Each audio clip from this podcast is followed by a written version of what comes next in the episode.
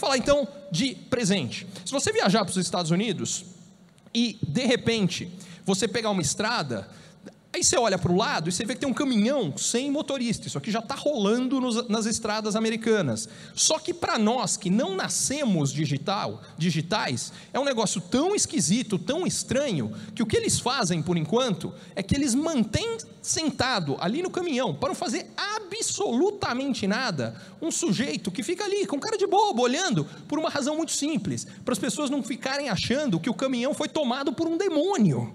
Porque a gente acha aquilo tão esquisito, imagina, não tem ninguém que precisa fazer um negócio desse. Isso é presente. Vamos falar de futuro, mas futuro próximo, daqui a um ano e meio. Aliás, um ano, final do ano que vem. Los Angeles, Las Vegas. Você vem para esse evento aqui, vai embora, chama o Uber. Mas que Uber? O Uber Air. Você vai pelo ar, você entra num drone sem motorista que vai te levar para onde quer que você quiser. E antes de você falar, eu não vou entrar num negócio desse, mas nem morto. Essa foi exatamente a reação que as pessoas tiveram quando surgiu o automóvel. O que elas falavam é: não tem cavalo? Eu não entro nisso de jeito nenhum. Vai que essa máquina fica louca me leva para algum lugar que eu não quero ir.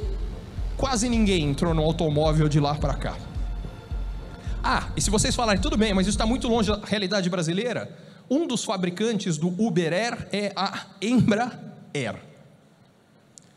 E talvez você não queira esperar. Então não espera. Faz o seguinte: entra na internet japonesa agora. E aí você compra o seu próprio drone pessoal de uma pessoa. Se eles entregarem já, você já sai do evento no seu drone pessoal, já chega em casa de drone. Isso aqui está acontecendo agora. Não é futuro, isso é presente. Mas talvez você queira ir para um lugar mais longe.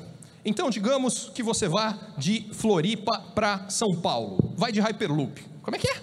Hyperloop é o seguinte: é um tubo que você tira o ar, então você deixa ele no vácuo, e aí a cápsula, como está no vácuo, não tem resistência do ar, mas também não tem do chão, porque ela não toca o chão. Ela vai por eletromagnetismo, ela não tem resistência nem do ar nem do chão, ela vai mais rápido. Mais rápido quanto? Velocidade do som. Isso é mais ou menos 1.500 km por hora. Traduzindo, você vai de Floripa para São Paulo em 15 minutos. Seguinte, você pega, toma café da manhã em casa, vai fazer uma reunião em São Paulo, volta para o almoço.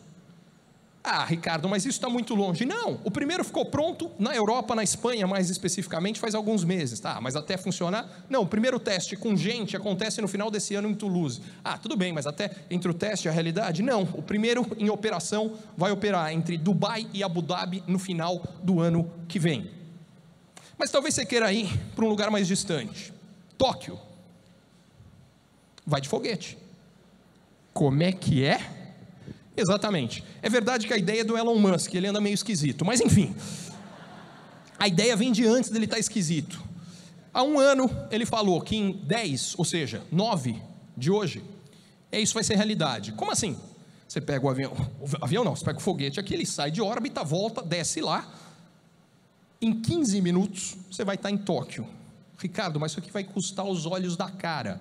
Não, não vai custar os olhos da cara. Isso aqui vai custar, segundo ele, menos do que uma passagem de classe executiva. Vai estar mais perto do preço da classe econômica do que da executiva. Mas como é que pode? Pelo seguinte: no tempo que o avião faz uma viagem, o foguete dele vai fazer 23. Por isso fica mais barato. Gente, 10 anos, 10 anos passa assim.